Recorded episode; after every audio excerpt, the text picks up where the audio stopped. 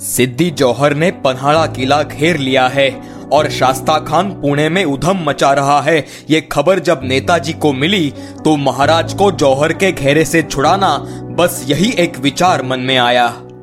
दक्षिण मुहिम पर नेताजी थे ही। उन्होंने सीधे विजापुर पर ही धावा बोलने की योजना बनाई। विजापुर में हमला हुआ। ये सुनकर सिद्धि जौहर विजापुर की रक्षा हेतु पनाड़ा छोड़ विजापुर दौड़ेगा, ऐसी सोच इस चाल के पीछे थी। गदक से होते हुए नेताजी ने सीधे रात के समय शाहपुर पर हमला किया। शाहपुर से मुल्ला मोहम्मद, बाबुल खान, अजप्पा नाइक डरकर विजापुर भाग निकले। विजापुर दरबार को नेताजी की चाल का अंदाज़ा आया।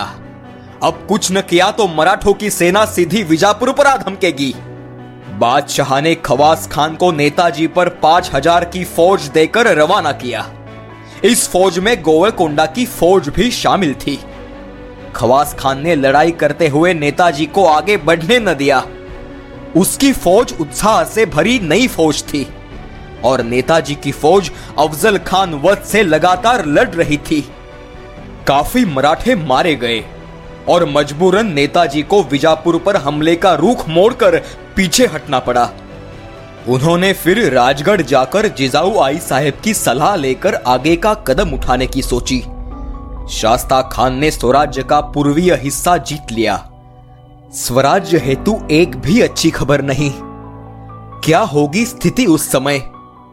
कोई मन लगाकर पढ़ता नहीं, कोई कान देकर सुनता नहीं, यह इतिहास की शिकायत है। ऐसी कठिन विपदा में आई साहेब खुद स्वराज्य और गढ़ किलो की रक्षा कर रहे थे।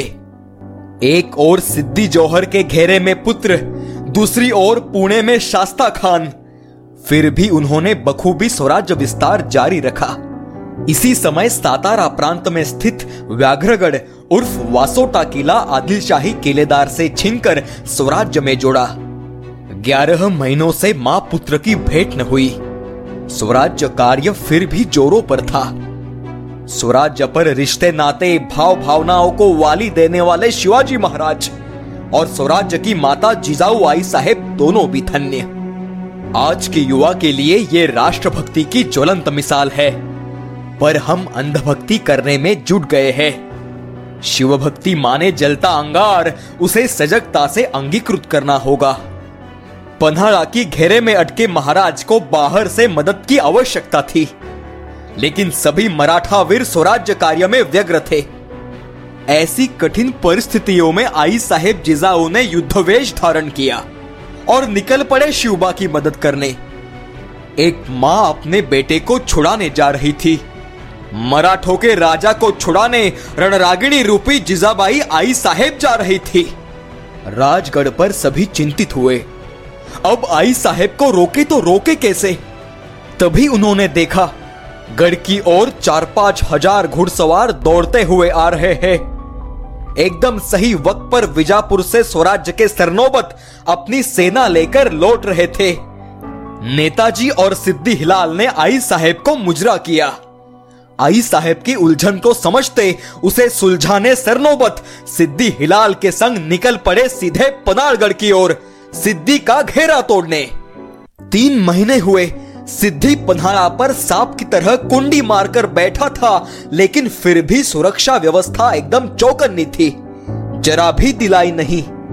और एक दिन आकस्मिक फौज में भगदड़ मच गई। नेताजी की फौज ने हमला किया समझते ही जौहर ने अपनी चंद फौज नेताजी पर भेजी। पर घेरे में से एक भी हाशिम इधर का उधर न होने दिया। इसी भगदड़ का फ़ायदा उठाकर शिवाजी भाग न निकले, इसीलिए पहारा और कड़ा कर तोपों में गोला बारूद भर उन्हें तैयार रखा। नेताजी के हमले से महाराज के निकलने की गुंजाइश बनेगी, इस आशा पर सिद्धि ने अपनी कार्य तत्परता से पानी फेरा। महाराज को निराशा हाथ लगी। नेताजी, सिद्धि हिलाल और उसका लड़का सिद्धि वाहवा घेरा तोड़ने की कोशिश कर रहे थे। पर जौहर ने बड़ी होशियारी से उनके भी मंसूबों पर पानी फेरा। सिद्धि हिलाल और नेताजी अपनी योजना में कामयाब न हो पाए। मराठा सेना और नेताजी को भागते देख महाराज दुखी हुए। फिर उन्हें अत्यंत क्रोध आया। सिद्धि जौहर का उन्हें गुस्सा आया। अंग्रेज़ जसवंतराव श्रृंगारपुरकर सुरवे शाइस्ते खान सभी के लिए क्रोधाग्नि उमड़ रहा था, पर यह समय संयम का था। और कोई चारा भी न था। बारिश शुरू हुई, पर सिद्धि ने इसके लिए पहले से तैयारी कर रखी थी। बारिश के पानी से बचने के सारे उपाय पहले से ही करने के कारण सेना ज्यो की त्यों बनी हुई थी। इधर पुणे में शाइस्ते खान एक महीने से उधम मचा रहा था और कुछ मराठा सरदार लाचार होकर उसके दास बने जी हुजूरी कर रहे थे। पुणे की देशमुखी की आस में लोणी का कृष्णाजी कालभोर खान से जा मिला। पूरा पुणे प्रांत भगवे परचम से विहीन हो रहा था। केवल चाकण का भूईकोट किला संग्राम दुर्ग पर अब भी भगवा परचम लहरा रहा था, जो पुणे की ईशान्य में स्थित था। शाइस्ते खान को यह परचम बड़ा ही खलता था।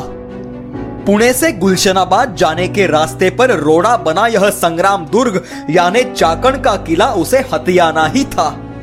गुलशनाबाद, मराठों का पुण्य क्षेत्र, आज का नासिक शहर। चाकण को कुछ ही दिनों में जीता जा सकता है, और उसके लिए अपनी तोपे ही फतेह दिलाएगी, यह विश्वास उसे था। बारिश जोरों पर थी, पर फिर भी सैयद खान, उज्बेक खान जाधव राव इन सरदारों को मुहिम पर निकलने का हुक्म हुआ। चाकण का किला छोटा ही सही, पर आस पड़ोस के चौरासी छोटे गाँव मिलकर इसे चाकण चौरासी के नाम से जाना जाता था। मुगल आक्रमण का संदेश पाते ही इन गाँवों के लोग अपना सरो सामान बाँध बुनकर सह्याद्री में जाकर रहे। जैसे ही खान किले के समीप पहुँचा, पहला धमाका हुआ। यह क्या हुआ? कैसे हुआ? किसने किया? खान और उसकी फौज समझ ही न पाई। फिर मराठों ने धमाके के बाद धमाकों से खान की हालत खस्ता की। इस नुकसान के बावजूद खान ने चाकण के किले को घेर लिया। एक दिन, दो दिन नहीं, पंद्रह दिन उलट गए, लेकिन निष्ठावान मराठों ने खान को जरा भी आगे बढ़ने न दिया। उन्हें महाराज जल्द ही पन्हाड़गढ़ से छुटकर हमारी मदद करेंगे। यह विश्वास था। अब शास्ता खान और महाराज दोनों के सामने प्रश्न चिन्ह था। शास्ता खान सोच रहा था, चाकण के किले में प्रवेश कैसे पाए और महाराज सोच रहे थे पन्हाड़ा से बाहर कैसे निकले। पन्हाड़ा का घेरा दिन ब दिन और भी सख्त हो रहा था। यह मुसीबत और भी बढ़ जाती। अगर औरंगज़ेब आदिल शाह से हाथ मिलाता। पर उसने शास्ता खान को भेजा, जो पुणे में उधम मचा रहा था। वरना स्वराज्य की ईट से ईट बच जाती। आदिल शाह बार बार जौहर को संदेशा भेजकर चेतावनी भरे पत्र भेजता था। शिवाजी बड़ा चालाक है। उसकी मिठास भरी ज़ुबान पर विश्वास न करना। वह तुम्हें फंसाएगा। किसी भी हालत में उस पर एतबार न करना। इसी बदौलत पन्हाड़गढ़ पर सिद्धि और विशालगढ़ पर जसवंत राव और सूर्यराव सुरवे दोनों भी बारीकी से नाकाबंदी कर बैठे थे। अब तो आषाढ़ का मास उगाया। पन्हाड़गढ़ से निकल पाने की आशा धुंधली हो रही थी। गढ़ पर छह हज़ार लोग मौजूद थे। उसमें एक स्वामिनिष्ठ सेवक था, बाजी प्रभु देशपांडे। जो रोज महाराज को मुजरा करने भाई फुलाजी के साथ आता था। 11 जुलाई 1660 ईस्वी का दिन था। महाराज काफ़ी परेशान थे। चिंताक्रांत अवस्था में ही उनकी आँख लगी। सवेरे जब आँख खुली तो चेहरे पर अजब क्रोन चमक रही थी। प्रातः उठकर उन्होंने राम वरदायनी भगवती तुलजा भवानी का स्मरण कर एक साहसी निर्णय लिया। गढ़ पर बंदीवान के भांति अब और न रहेंगे। कैसे भी कर गढ़ पर से बाहर निकलने का दृढ़ निश्चय महाराज ने किया।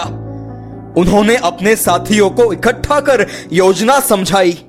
उसमें बाजी प्रभु भी थे। ये बेहद साहसी कदम था। योजना अनुरूप गढ़ के नीचे जासूस भेजकर बाहर निकलने के रास्ते का जायजा किया जाना था। और यह असंभव था, पर माँ भवानी की कृपा से आश्चर्य की घटना घटित हुई। कैसे, कहाँ से, इसकी नोंद इतिहास में दर्ज नहीं, लेकिन वह रास्ता जासूसों को मिल गया। भवानी ने आशीष दिया।